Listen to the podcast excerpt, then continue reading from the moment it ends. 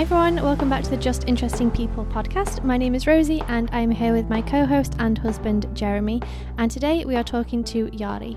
Yari is a licensed mental health counselor, also known as therapist, and she has a very interesting and different approach to therapy. She's what I would say a holistic therapist in the sense that she's trying to bring classical therapy and tools from the spiritual side of things together to help.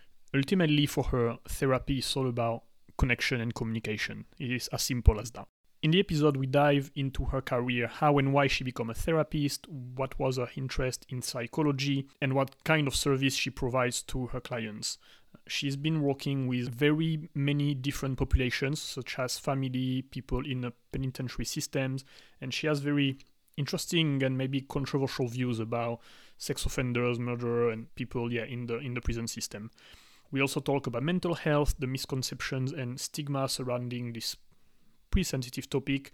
And once again, her definition and description of mental health uh, blew my mind personally. I was fascinated by it. I personally very enjoyed this episode a ray of sunshine into a topic that can be quite complex and sometimes boring for people, you know, that is therapy and psychology. So, yeah, we hope you enjoy this and get value from it. Hello, Yari. Welcome to the podcast. Thank you so much for being here today. Thank you. Thank you for having me. You're very welcome. Um, I'm very excited. We actually met virtually only a week ago. yes. And uh, we we're gonna be collaborating together on, on a project. Mm-hmm. And talking to you last week was very refreshing. Um, when my friend Adrian told me that we were going to be talking to a therapist, I had this image in my mind of the very, I don't know, serious, wearing gray, uh, not smiley therapist that was gonna be very like rigid, very rigid. Yeah. Yeah.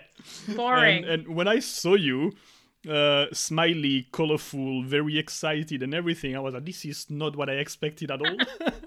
Yes, I get that sometimes. He was funny, especially and... with the blue hair. Yeah. Yeah, he helps, and the nails. I've noticed the nails. yes, yes. and when I was looking at your website, and I've noticed something, and this is what I would like to start the the conversation: is your website is more than a therapist. Mm-hmm. Can you tell us why you picked this name? Because that's very interesting.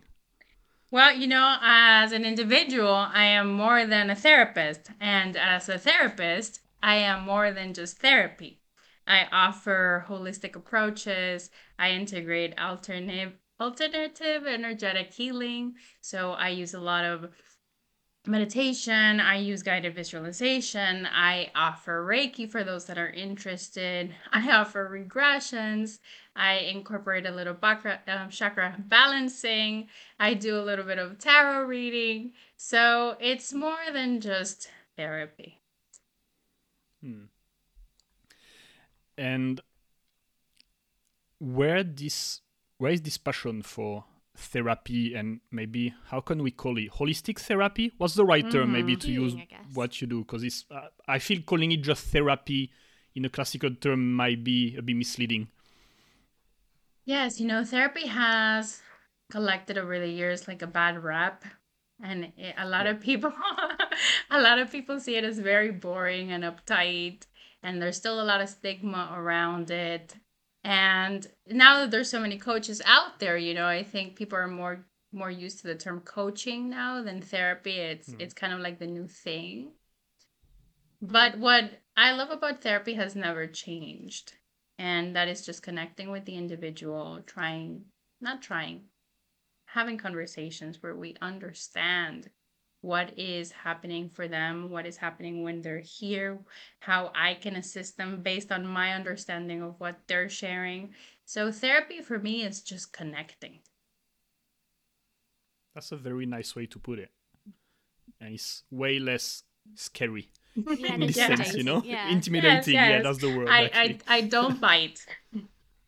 yeah, no, because you know, um, when I, I think therapy has still has a stigma. Yeah. Um, when people people don't like to say they go to therapy. Yeah. They go to see someone. Yeah. Um, and and there is the the stigma is not shared as commonly as you know I'm going for a scan, you know, or, Or to I'm, dentist I'm going or- to the physio because I've got a problem Yeah. with my knee or my elbow.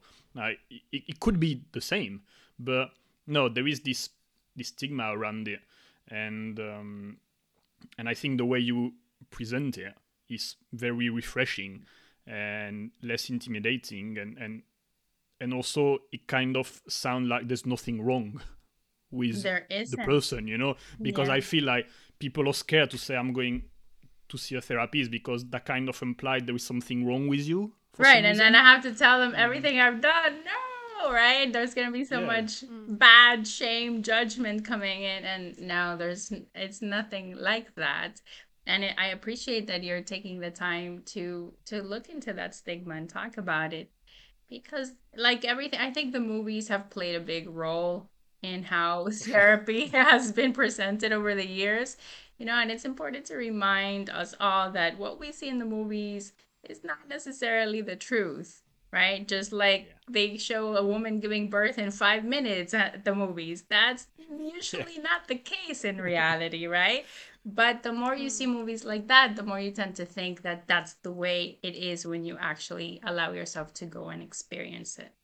And having said that there's different types of therapists just like there's different types of doctors and different types of specialties and just because you went to one bad doctor doesn't mean you're never going to go to another doctor again, right? Or just because you had a bad teacher in school doesn't mean that all teachers suck, right? So it's reminding ourselves of that same concept. If we are going to allow ourselves, gift ourselves the space to have that for us to share whatever it is that we want to share, because at the end of the day, you're sharing based on what you want to share.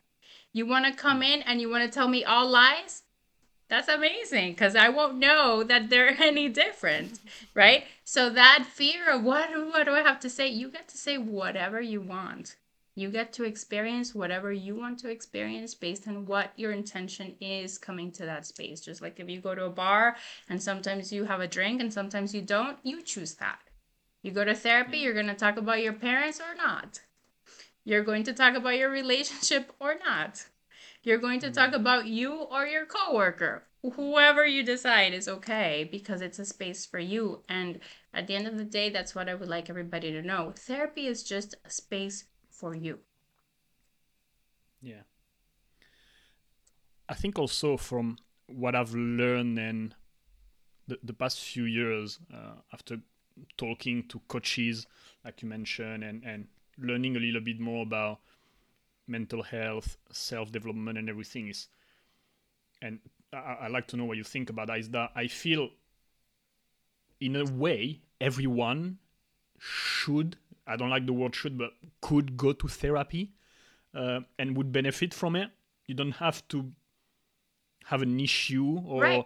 go through something complicated in your life to go. Like I think even if your life is totally normal and Mm-hmm. you're pretty happy and everything, um, everyone can probably benefit from it, right? Yes, and then and that ties into having the space for you, right? So there's people that have two homes, one in the city and one at the beach, right? You have the one on the beach because you want to go and get away and try something new, be in a new environment. Therapy is kind of like that same space, that extra room that you have that you're not paying rent for, that you can access at any time to go and relax, to go and chill, to go and have some conversation because maybe you don't have anybody in your life circle right now that you can have that conversation with. Maybe you're exploring spirituality and you're listening about aliens and, you know, Sirius and all these stuff. And you're like, if I say that to my friends, they're going to think I'm crazy. Well, you know, you can come and use Yeah. that space for whatever conversation you want to hold. Hmm. Yeah. I love that because I like. Again, I like. I think we have this preconceived idea that like therapy should be like, oh my god, like my divorce is going, you know, horribly wrong, or this has happened, and it like. It's amazing that you can go and talk about aliens. Like Yes. I'd never even thought about going to therapy to talk about aliens, but I love that you brought that up.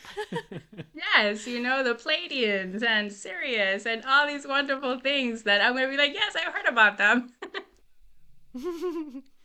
no, I like the way you present it in a way that it's a safe space and maybe you don't have this space in your home, in your family, mm-hmm. within your f- circle of friends, uh, or maybe you just don't feel comfortable sharing some things with them for whatever reason. Uh, you're creating this space for them to share whatever the person wants, and in a in a form of self care, maybe for yes. them.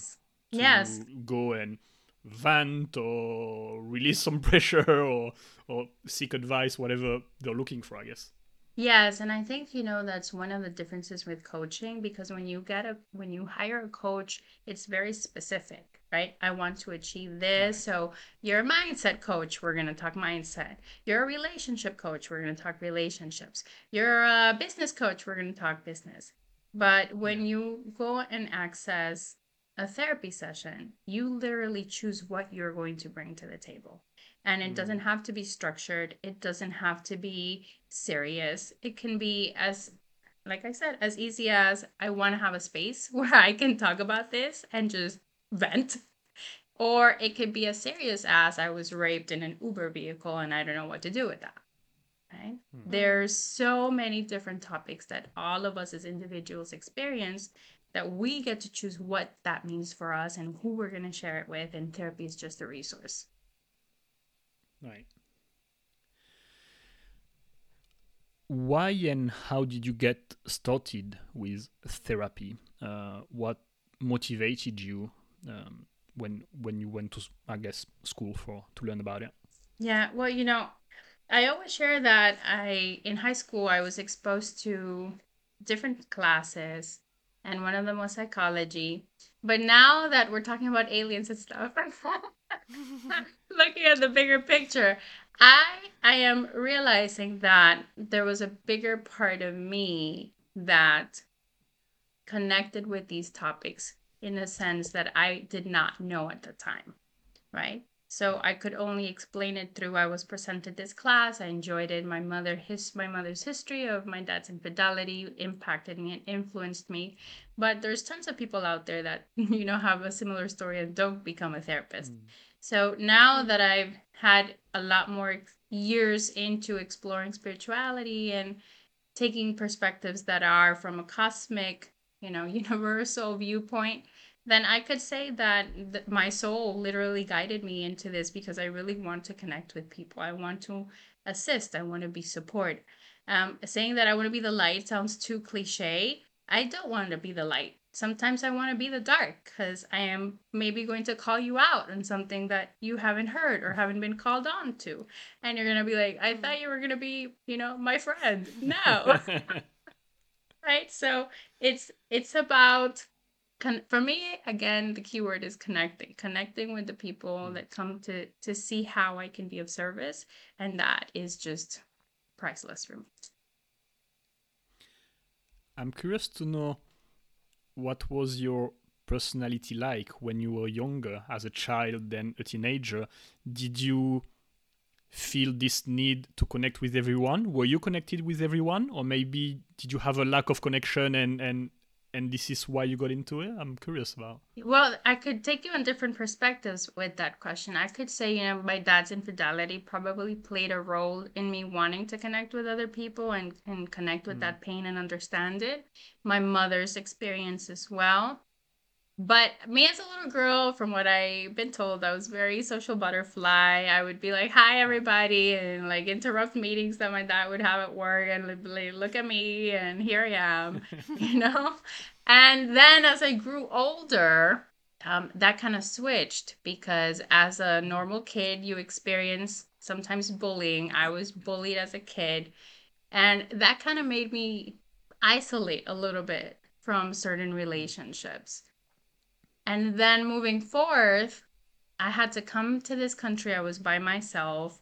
That kind of pushed me into getting out there again and building connections again and realizing that if I want to build connections, it's all on me.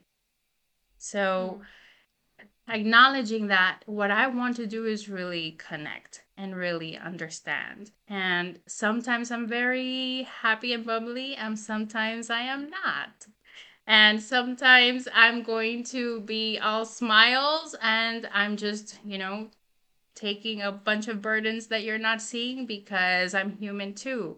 So I vacillate in in between being an extrovert and being an introvert. I really enjoy being by myself. I really enjoy being in silence. I don't watch much TV. Sometimes that's an issue because my references are from back in the day and not so much from now. right? So I I enjoy the spectrum going from extrovert to introvert and it's all based on what's happening and how I believe I can show up better. That makes sense. And as you say, uh, as you mentioned, you're human like everyone Yeah. else. Um, and we all, I think, to a certain degree, oscillate between those two extremes. Some tend to lean towards one side more than the other sometimes, but we all have those waves of moods and how we feel and stuff like that. And yeah, that's just life, I guess. Yeah, yeah. You know, like I usually go get my nails done. I quiet. You know, I it's not the typical, you know, you're talking to the person the whole time. No, no, no, no. I am quiet because I talk a lot in in service. So when I have my quiet moments, I really value them. So it's it's that dance. that makes sense. hmm That, that's interesting, actually. And uh, I was going to ask something else, but I'm going to jump on that. Um, how do you deal, if that's the right word, with your job consists on listening quite a lot, uh, listening to, I guess, any kind of stories, uh, positive and negative. That must, you know, I mean, you're human. Even if you're, you can try as much as you want, maybe to detach yourself and stay professional what you hear all day influences you and affects you and your body and your mind, even if you want it or not. Um, that that must be complicated, no? Maybe sometimes because you you spend your all day taking in all those stories and but you still have to deal with your own shit also Yeah. as a human being. Yeah. Um, is that complicated to navigate all that? At times it is, and only because as a human, I get caught up in my own story. Right? But the actual opportunity of having so many stories come to me, it's like if I'm reading all these different books. So, all mm. these different books are teaching me something that is a great reminder for myself. Well, sometimes when I go home and I'm just the human self, I forget I forget those stories and stick just to mine. Hmm. But then when I catch myself, I'm able to be humbled by all those stories that I'm exposed to. Hmm. So therapy for me is also therapy for me. right? Individually. Sometimes I sh- I come to sessions with a client and I'm the one receiving the therapy because mm. through the conversation and through the exchange and through the remembering of what it's like sometimes to go through these hurdles that maybe I'm not going through, it's therapeutic for me. You know, sometimes when they're having an amazing moment and I am not, it's therapeutic for me because it reminds me and connects me to that emotion as an individual. So, therapy for me is therapy for me. I love that. I'd never thought about it that way. yeah. I've well. never seen it this Yeah. from this point of view. It's really interesting. Yeah, for So you instance, in COVID, in COVID, I had my uncle died, right? He passed from COVID. Oh, I'm sorry. And I was they called me literally 5 minutes before I was going into a session. Right? And he was back home. He was one of my favorite uncles on earth. I hadn't seen him in like 2 years. We didn't even know he was at the hospital because he didn't want anybody to freak out. And then I had a session, right? So I had to hang up the phone and take my client in because I'm not going to cancel a session. It's mm. just not what I do unless it's like hmm. death or on myself. So I took the client in, and that session allowed me to separate from that painful lens and go into a different space, which allows me to process later on from a different space the news. Mm.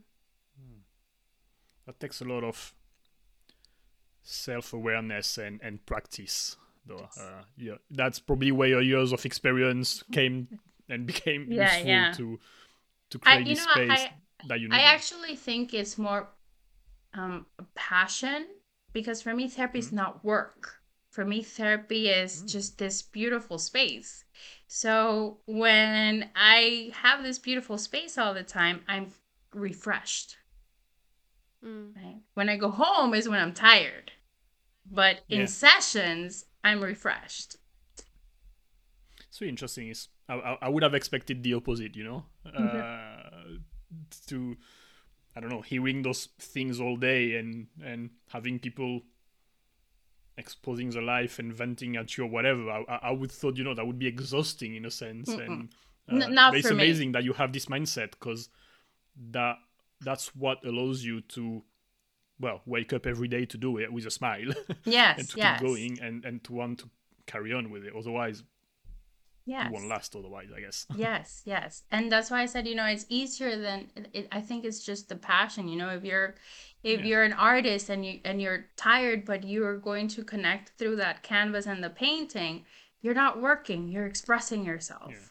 So it's the same for me and i i would assume it's the same for everybody that has that passion for something right when you're doing it Yeah. it, it doesn't matter if you're that tired you get into a meditative space where it revives you Yeah. It must feel incredible when you have a client have a breakthrough when they like you know something when they go through something big or achieve something big or whatever it is. It must be like holy shit, I did that. Like I ha- well not I did that, but you know you helped with that Yes. process. That must be quite empowering for you and like it is you know you're their biggest cheerleader, aren't you? Yes, it is. It is amazingly special. It's amazingly Mm. special to be able to see somebody say, I get it. Or say, I had never thought of it that way. Or say, so I can choose. It's just like it gives me goosebumps from so cool. Yeah. So you mentioned a few minutes ago that you moved to this country, being the United States. Uh, can you tell us a little bit, maybe, about where you come from, and uh, yeah, a little bit about your your backstory? Yeah, so I was born and raised in Nicaragua, and that's in Central America. For some of you that are familiar with Costa Rica, is right next to it, right? and I came, uh, but when I was a little girl, my country was in war, kind of like what some countries are experiencing right now. So there was a big like migration. So when I was four years old, we came to this country because we had to flee. And I stayed here until I was 10 or 11, and then we went back home. And then I stayed there for a couple of years, but I would come every year to visit here to the States mm. because I had also family here. So I would spend my summers here. I started working at 15, 16, like most people do in this country. So my summers were here working, and then I would go back home. And when I graduated high school, then we moved to Honduras. No, I graduated from Honduras, and then I moved back to Nicaragua. I did a master's in MBA because that was my dad's dream. So I gifted him an MBA. And then I came to pursue my dream, which was to have a degree in my field, which was psychology, right? It, Mm. it back home they don't offer master's or doctorate degree in psychology. So for me to be able to come and practice and actually live from it, I had to leave my country. Because in Central America at that time, you would starve if you were a therapist, Mm. right? Mm. So I had to come here. I got I did my masters. My I, I did my internship while I was working and did classes, and I was very busy until I completed all that, and then I started working.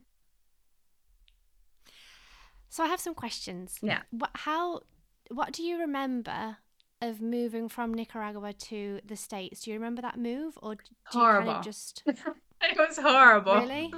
yes. because we've spoken to quite a few different people who move especially to the states at different stages of their lives it's always interesting to hear their perspective of i mean it was different for you i guess coming from you know a country at war at the time but it's interesting to see how like the cultures are different and the education is different. Everything's a lot of things are different to home. And what was your experience with that?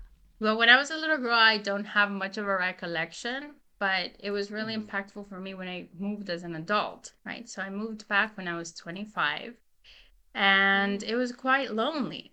I realized that the culture was very different. And when I was back home, you know, and this is not with the intention to offend anybody, I used to say, oh, this would never happen in the US. Oh, this would never happen if I was over there. Oh, the corruption, that doesn't. Ha-. Okay, then I got a reality check when I moved here. and I realized that everything happens everywhere, right? Yeah. And it was very lonely. Back home, I was used to going to the gym and seeing friends after work and hanging out and then hanging out with my parents and then going to sleep. Like the day lasted forever.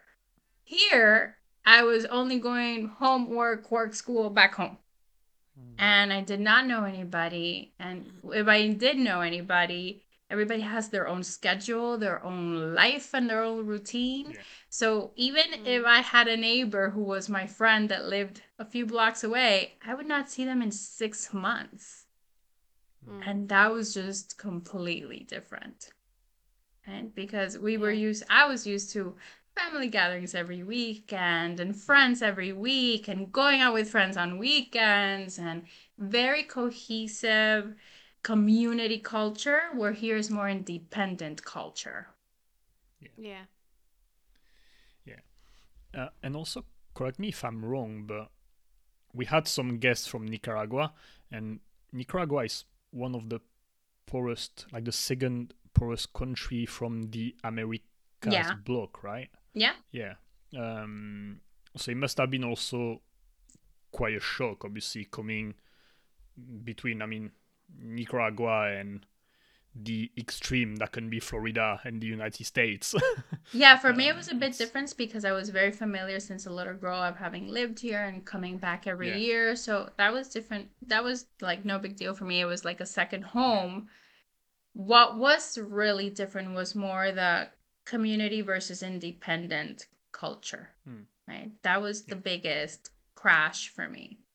Cuz again, I was used to being surrounded by people all the time whereas here I'm by myself most of the time right? And I don't get to see friends as often as I would like to. And sometimes it's because I have other things to do and they're like, let's go. I'm like, "Eh, oh," right? so it's a different subculture. Yeah. Were you supported by family when you wanted to become a therapist? Is that something that that was supported? Yeah. Yeah, my dad and my mom always had the notion that whatever we wanted to study, that's what we wanted to study, and they had no beef. my dad did want me to have an MBA because it, Yeah. it would be good for your business when in the future, yada yada. So whatever, right? But he was always, you want to go do that, go do that. Hmm.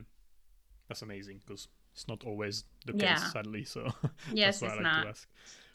No, yeah, and um, so you you officially became a, therapist in the US because that's where you Mhm. got your how is it called certification? Uh, Yeah, so I did my if it was the right term. bachelor's back home and I did it through an American university. So my bachelor's was accredited here. And then when I moved here to do the master's, then I just joined a master's program and that's where I completed it here. And I did all the requirements because, you know, it takes forever and a day to become a therapist. And then I started just working, and here I am. I've got a very easy question, but actually I, I didn't know that until I've listened to another episode that you did with someone else. Um, can you explain the difference between a therapist and a psychologist? Yes. Because apparently it's not the same, and I thought it was the same. Yes, a lot of people think it's the same, and actually, I thought it was the same until I came to this country. in, in Latin America, there's no differentiation. You hmm. you graduated with your bachelor's as a psychologist, and that hmm. was all you needed, and that's what I did. You know, I graduated as a psychologist, my bachelor's, because back home you kind of do internships integrated into the program Whereas hmm. here, you don't have internships until you're done with your master's or you're in your doctorate program. So it's a different structure. So when I came here, I realized that I had two options. I had to either become a master level therapist or a doctorate therapist. Okay? Hmm. The difference lies in that one is four years. Yeah, it's two years of classes plus two years of supervision. The other one is four years, out of which two years are the same master's classes that you get, plus two years of internships, plus another thesis. So it's Mm, actually the same program, but if you have a master's, they don't give you the credit for the master's. You have to do it again. Got it.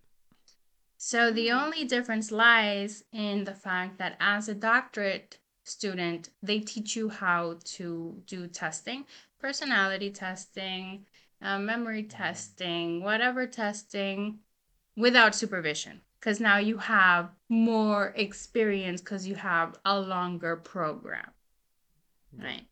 Whereas master level, I can still apply the testing, but I cannot sign it just me.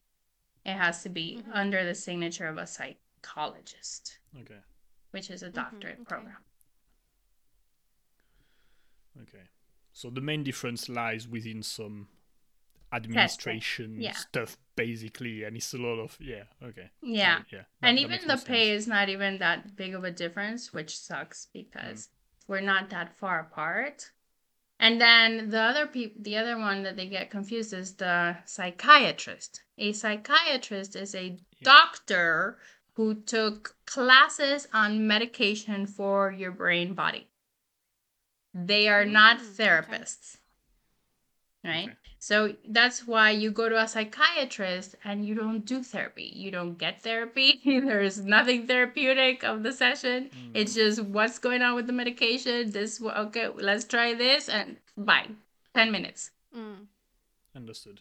Okay, that makes sense. And did you have at some point to specialize in anything during your your studies or when you started your career, or or no? The beauty about this field is that you get specialized based on those you work with, on the populations that you Okay. serve, right? And based on who you're Mm. serving, you get to experience a lot of what they go through. So you learn and then maybe take a certification or two on a specific technique or approach that you believe is going to work for that population. Mhm. So, having said that, I've been blessed to work with a lot of different populations. I started working with parents, single mothers, or families that had newborn babies for the first time or that were parenting again after so many years. I had experience with mothers who had dual diagnoses, so depression, postpartum depression, anxiety, borderline personality disorders. You know, so I started that as, as a family coach was the title. And then I Mhm. transitioned into working with sex offenders and court ordered populations, so the forensic population. And I did that for, Mm. for a good couple of years. And under that umbrella, I worked with pretty much everything court ordered. So drug addiction, anger management, um, disability, um, domestic violence, sex offenders, of course. That was the main population that we served at the time. And on top of that, I did immigration evaluations, you know, evaluations for students for colleges that needed special accommodation. So I did a bunch of different things. Then I transitioned into um, working into one of the prisons, one of the prisons here in Florida. So I worked at South Florida Behavioral Reception Center. And that was amazing too because it was a lifelong dream of mine to work for the prison system. And Mm. yes, I loved it. I would go back in a heartbeat if I could, but with COVID, I haven't been able to volunteer. Hmm. So that population in itself taught me a lot about deep rooted pain and the concept of love and what a lot of people are wanting that are not really expressing. And then I went into substance use and dual diagnosis. So I worked a couple of years in that too with the homeless I was the lead clinician for one of the substance use treatment programs for the homeless. So I've been blessed. And then on top of that, I started private practice. So you've seen a lot. yeah. It must be. I'm just thinking like something that come up for me is saying that you worked with sex offenders or people that you that have been convicted of doing something wrong. You've got to have a certain amount of compassion to then want to help them and understand them and not just be like, well, you should rot in jail because you did something wrong. Yeah. Do you see what I mean? It must take some sort of like, like knowing that they've hurt people, but then, but, but then still going to help them. Yeah. That's I'd never even I'd never even knew that seeing people in prisons or jails was like a thing that happened. Well, actually, it's not sadly right, and that was oh, one okay. of the reasons why I wanted to be a therapist for the prison system because it's one of those mm. populations just like the sex offender forensics populations that are stigmatized as being mm. you know the shittiest of all shits so the reality is that how are you going to make a difference if you're treating people like shit? You should expect mm. them to get more shit because there's a lot yeah. of shitty people. so yeah. if there's no one assisting, facilitating, guiding, and shifting these tendencies and behaviors that these shitty people have, how are you going to make a difference in the world? Right? Yeah, how do you expect them to change as well or to yeah. yeah. So the prison system, because most of them are private, they are not interested in rehabilitation. They mm. have mental health providers, but the mental health providers tend to be not as engaged, you know, and mm. quite limited as well because there's a lot of violence in the prison system. And if I go against a certain hierarchy, then the one who gets targeted as well is. Mm. And that was one of the reasons why I decided to step away from the prison system, not because of the inmates, but because of the other staff that would limit what I would say or not say, because then I was a target. And I was mm. not going to support violence. Mm. At what point did you have this ID motivation to to help in this very specific uh, domain? Where's that coming from? You know, I when it comes to forensics, um, I was always attracted to forensic population. It was okay. like I want to understand why you kill people. Like, talk to me. Mm. Oh. I want to know why, like what happened that this is the outcome, right? And so it, it was a lifelong dream, like I said. And when I got the call without blinking, I said, yes, right? I mm-hmm. wanted to be part of that system. And what I learned after, you know, being in contact with people that have life sentences, people that have killed other people, people that have been drug addicts and done all sorts of things, is that they were very, very, very much hurt themselves as a little kid. Mm. Yeah. Right? So the consensus is around the age of 11, 12, your life became shit because mm. the adults around were either not present or they didn't know how to do it better. And because of that, most of the inmates that have been sentenced is because they had to take on the role of being the provider for a younger sibling or for being the provider for their parent who was unable to assist themselves. And because they had to take on this role at such a young age without any guidance, without maturity, without resources, they're going to turn into the streets, which is the easiest way to get money to become, mm-hmm. you know, to establish some sort of a reputation that gets you more money so that you can assist. Yeah. But most often than not, the intention started as I need to show up for my family.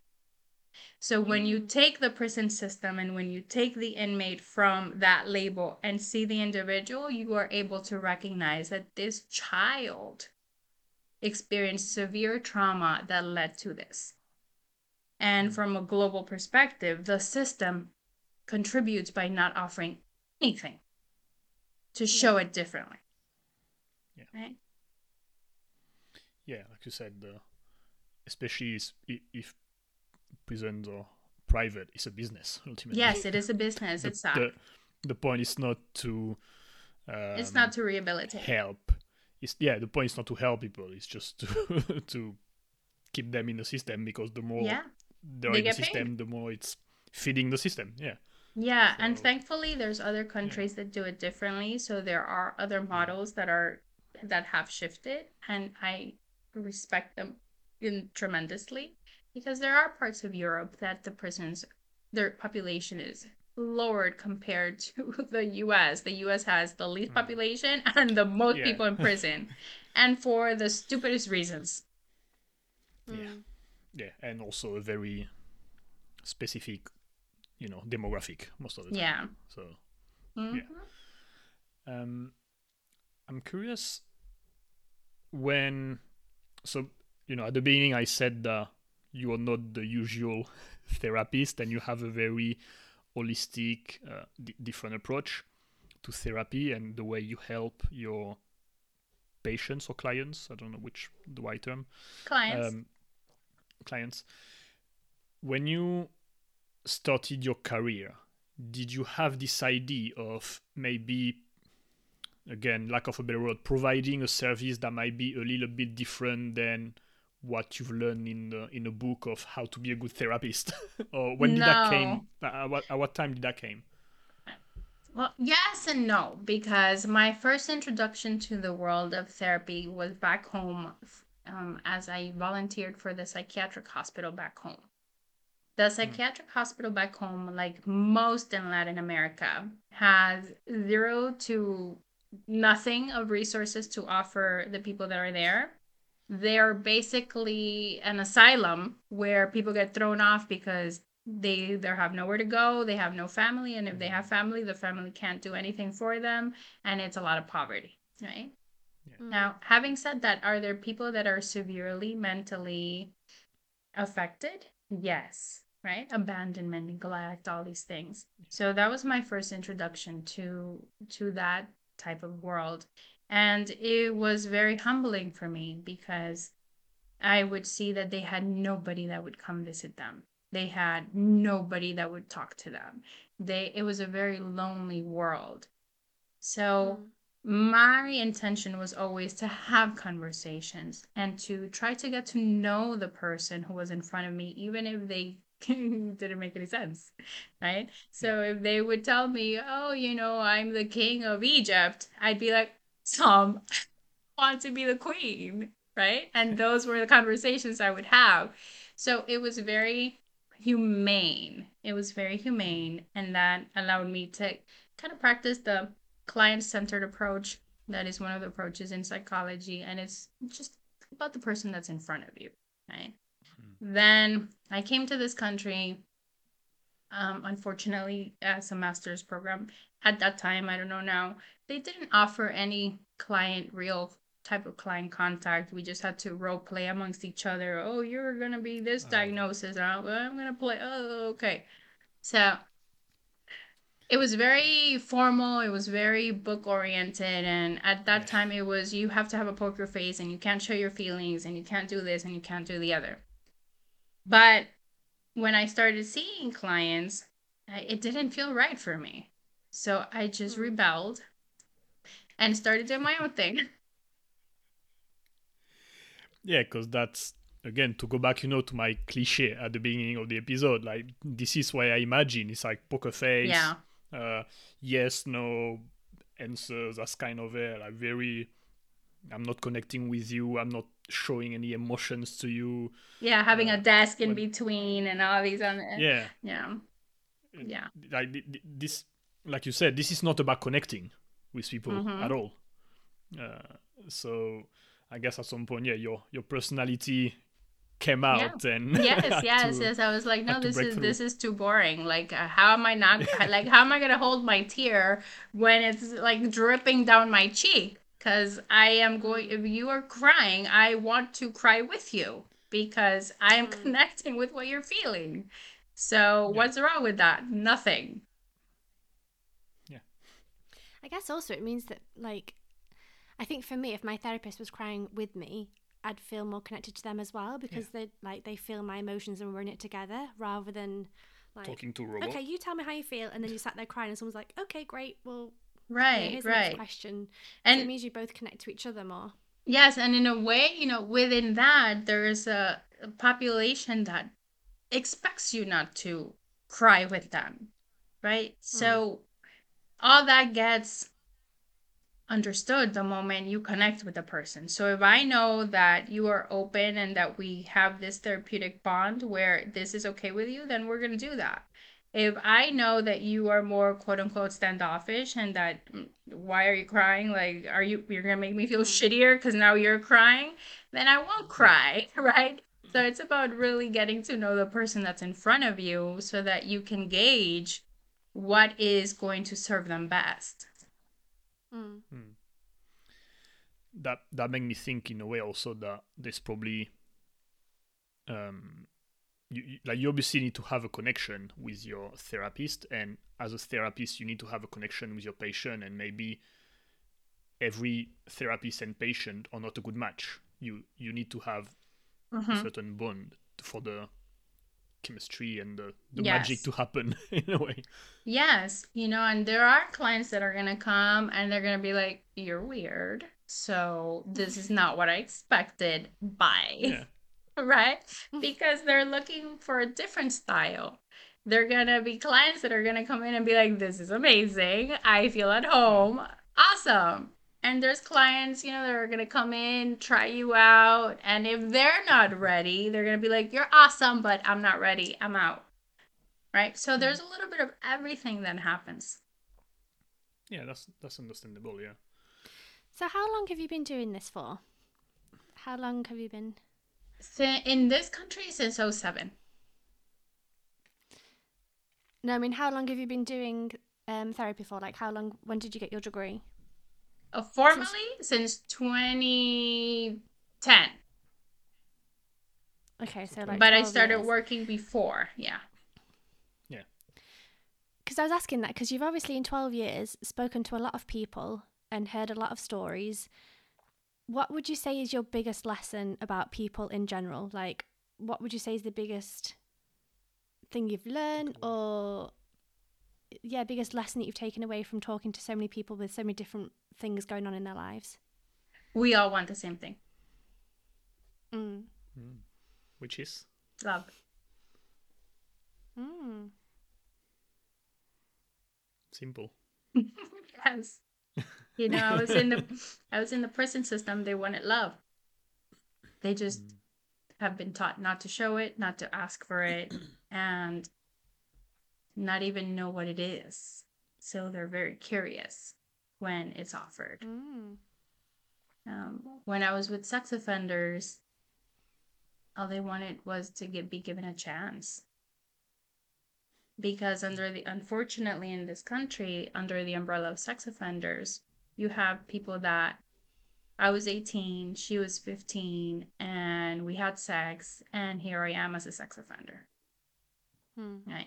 There's a lot of that as a sex Yeah. offender. The minority are the pedophiles, and the pedophiles are the ones that per- perpetuate a crime against a child. Right? Mm. That's the minority of sex offenders. But people tend to think that sex offenders are the majority being pedophiles or just pedophiles. And that's not the Mm. reality of it. It's very easy to get a sex offense charge in this country. Like there's kids Mm. that have been eight years old on trial with a label that's going to be sex offender because they were touching their younger sibling. Mm. Right? So it's very easy to get a label, and you tend to forget once the label's there to inquire what is it that actually happened? What is this person really wanting? You know, and I have a very different approach and understanding to pedophiles, and a lot of people, of course, don't like this approach, which is fine. But my my my personal experience with pedophiles has been that they are seeking love in a such a distorted, desperate way that they seek it with those that is that are closer to them. Because that is the Mm. safest. Right? If you are my daughter, if you're my niece, if you're my grandchild, you are safe. Because if I go outside, it's a bigger issue. Because people are going to treat me, judge me, do all sorts of things where they're not going to understand me. So it's a very distorted need for love. But at the end of it is they want love. And most pedophiles that I came across had shame and disgust towards themselves for having offended in that way. Right? Again, it's the very, very minority, very minute minority that has no shame about it. And they're, they're like, I don't even want to understand. It's uh, whatever. Those are very few. Very few. Mm. Drug addiction. Yeah. They want love. They want acceptance. They're not getting it, so it's easier to get high. Yeah. You know? So I probably shouldn't say this, but I, I, I really think I would struggle to have compassion for a paedophile. Like I really think I was like I've never met A lot of people that I do. know about anyway. Yeah, But I really think I would struggle to have a open, calm, like any Mhm. kind of conversation with someone to try and help them, knowing what they d- like. I, I, I don't know if I'd be able to do that honestly. And I know it's pro- I probably shouldn't say that on a podcast No, and on YouTube and things. no, but it, there's it ta- most like people. it definitely takes a certain person to be able to do that, to be able to yeah, know they've done that thing, but then still want to help them. That's yeah. such a most like, people are going to not many relate to your yeah. approach. Yeah, most people are going to Yeah. relate to it because not everybody holds the same experiences and not everybody holds the same belief systems, right? So most people would be on your on your team, and that's fine, right? And Mm. and another thing that makes me laugh in a not so happy way is that you you get a group of sex offenders, you get a group of killers, you get a group of drug addicts, and they're all gonna bash each other. And they're all gonna Mm. say, You're worse, no, you're worse, no, you're worse. Right?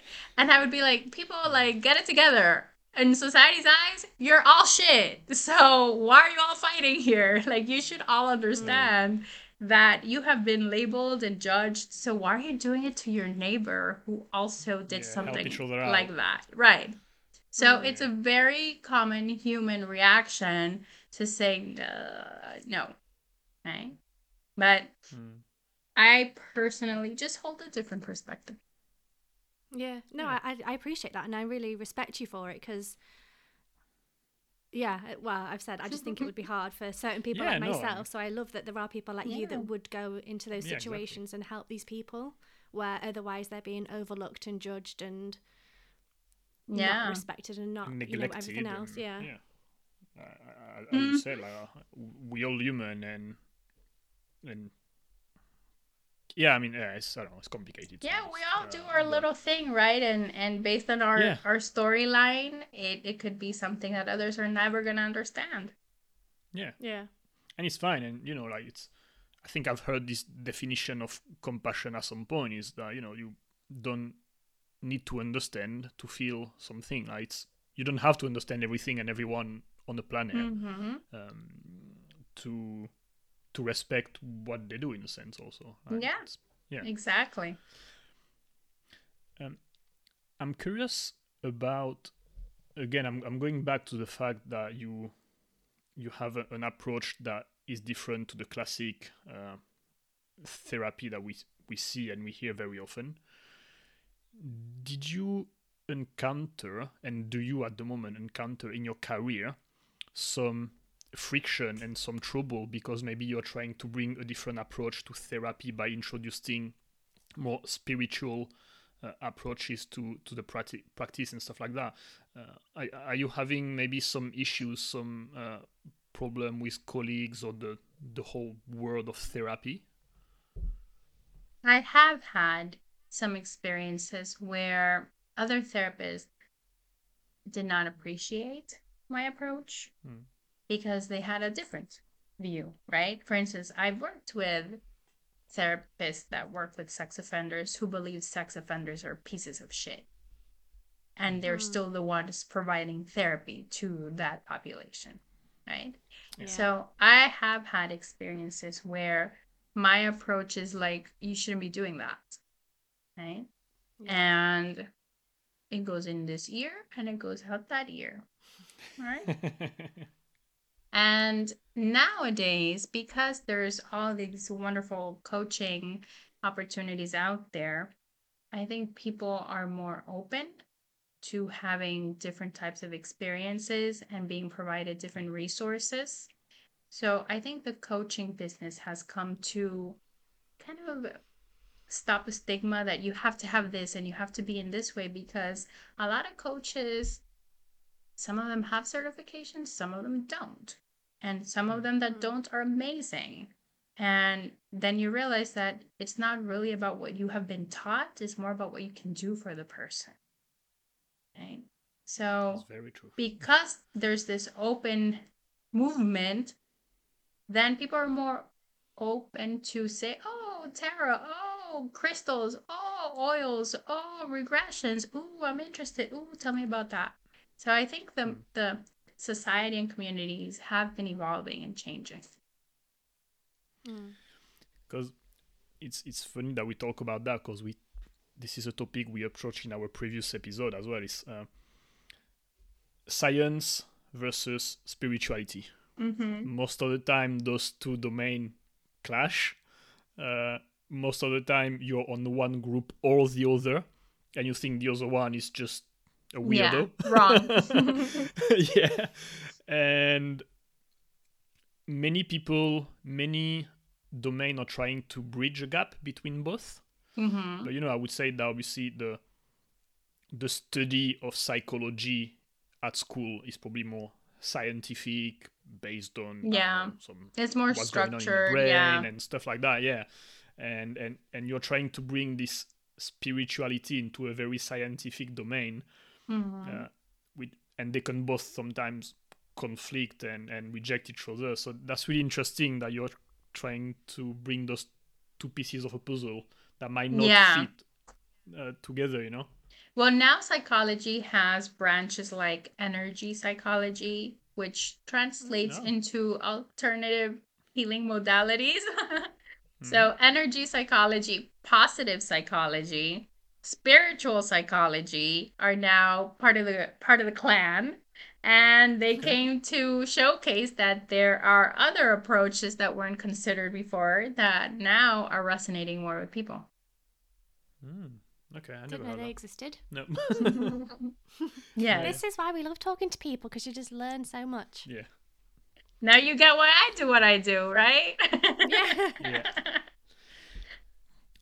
the last thing I uh, I wanted to talk about is uh, maybe the reason that we've met each other and the reason we're gonna be uh, working together is mental health. Mhm. This is, uh, I mean, could talk for hours and hours about it, Yeah. but for years and years and years, mental health has never been a priority for people.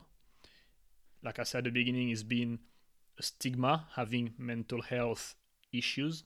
Um, if you have a physical issue again with a sore muscle or something, Yeah. it's totally normal.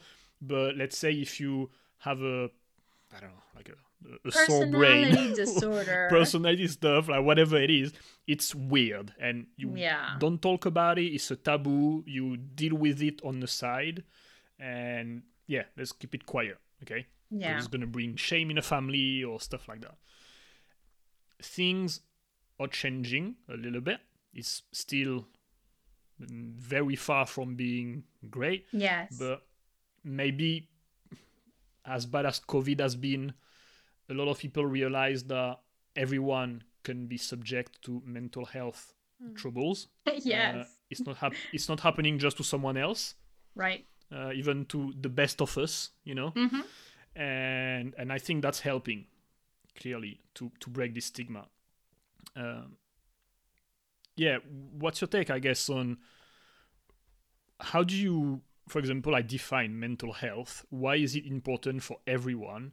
Why everyone should care about their mental health and, and look after themselves. Mm-hmm. I think I I totally agree that it has been evolving. You know, the the mental health aspect of how it's talked about nowadays way more so than before. Before it was like a secret. Now there's more news on the importance of paying attention to yourself and self-care and all that wonderful things that are part of quote unquote mental health. But I think the the main issue is that mental health should not be called mental health because it makes you think that it's just mental and, and that's completely off right? It's mm-hmm. completely off because it doesn't integrate the fact that what you went through is what's going to impact you. It's not what you were born with mm-hmm. right? Whereas mental sounds like ooh there's something mentally wrong with you like you were born this way. And a lot of mm-hmm. diagnoses and labels around the mental health field are about people understanding that there's something wrong with this person. No, there's nothing wrong with this person. Is that this person has experienced a bunch of shit and that impacted them. And as a defense mechanism, most of the disorders arose because they're a side effect to a situation, not because they were born as the situation. Right? Mm. So there are some organic diagnoses, right? So, for instance, if you are born with a physiological disorder, it's not mental, it's physiological. It's your organism as a whole, right?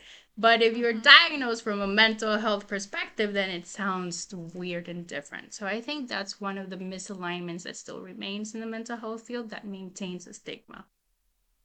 So mental health for me is not the labels, it's not the diagnoses, it's not your mind. It's all about this heart, heart, heart. What are you experiencing? What are you feeling? What did that do for you? How did that impact you? What did that create in your mind for you? It's not that your mind is fucked up. It's just that something happened. Let's talk about what happened. Let's understand what happened. Let's get into how that felt. What did you do with that feeling when and fear, anxiety, depression kicked in? What did you do with that? Oh, I held it in. For how long? For most of my life. Oh, voila. Then you have strong symptoms. It's not mm-hmm. because you were born this way. It mm-hmm. just developed as a side effect too. Right? Anxiety is not an illness. Anxiety is a symptom of. The question is, what is it of? Right? Depression is not a thing, it's a symptom, side effect too. The question is, what? Right? Mm. So we're not born depressed. We're not born anxious. We're not born with a personality disorder. We might be born autistic, but that is not a just mental thing. That is a whole system thing. Right? We might be diagnosed Asperger's or the autistic spectrum that includes Asperger's, right? But that's a whole system thing. It's not just a mental health thing, right? If I have a reaction to stimuli around me, that's not mental, people, that's physical. Mm. So, mental health is not just mental, it's everything. It's just a side effect too, and I don't know why they decided to call it mental. Mm. You just blew my mind here. I that is. I don't have much to say because I'm gonna have to re-listen to that to really take it in. Um, but wow, okay, yeah, it's a very, very interesting and different approach to everything I've read or heard before. That's why it's kind of uh, not easy to take in on the first time. but Yes. um, yeah, I see what you mean. It's yeah, it's a very totally different approach to anything I've heard before. Yes, and that's why the words are so important, right? And words create reality, words are spells. We're casting spells. So the longer we say I'm broke, then you broke. But if you say, well, you know, I went from broke to being in transition, and now I'm in the process of finding a job that suits and pays me what I need for my life to be XYZ, you're no longer ill. Now you're in the process of, right? So the same mm-hmm. applies for mental health. If you are experiencing anxiety and you just keep saying, I'm anxious, I'm anxious, I'm anxious, then you're anxious. But if you say, mm-hmm. I'm experiencing symptoms of anxiety because I've realized that this happened and that caused this, and I've been holding on to this long. Therefore, I haven't coped with it in a way that facilitates me showing up differently when this happens. Ah, you're no longer anxious. Now, there's a separation yeah, between yeah. who you are and what you're Yeah. experiencing. Yeah. Right? You are not broke. You are in transition to getting a job. That you as an individual are fine. You're just in the search of a job. You as an individual are an individual. You're not anxiety. Yeah. Mm-hmm. Anxiety You're is separate. experiencing something. Right. Yeah.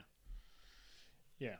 Yeah, and suddenly you're creating a distinction between you who you are as a human being and whatever you're experiencing and going through rather than yeah, identifying as hi, I'm and this is the way we introduce each other. You know, it's yeah. like we, we have this relationship with job also. You know, like, Mhm. when someone asks you like, what do you do in life or who you are, like we tend to say, oh, I am a. yeah. I'm a mental health description, yeah. therapist.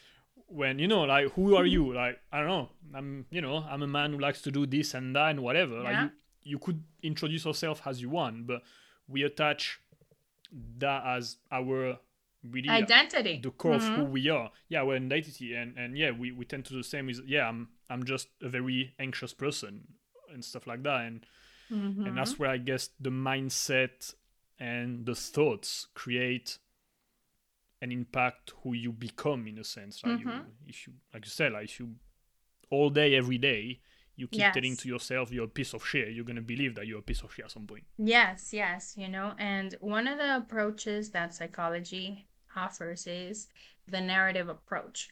And the narrative approach holds the belief that we're all narrators of our reality. Therefore, it asks you to look into how you're narrating your reality to then establish what's off from that narration. Right?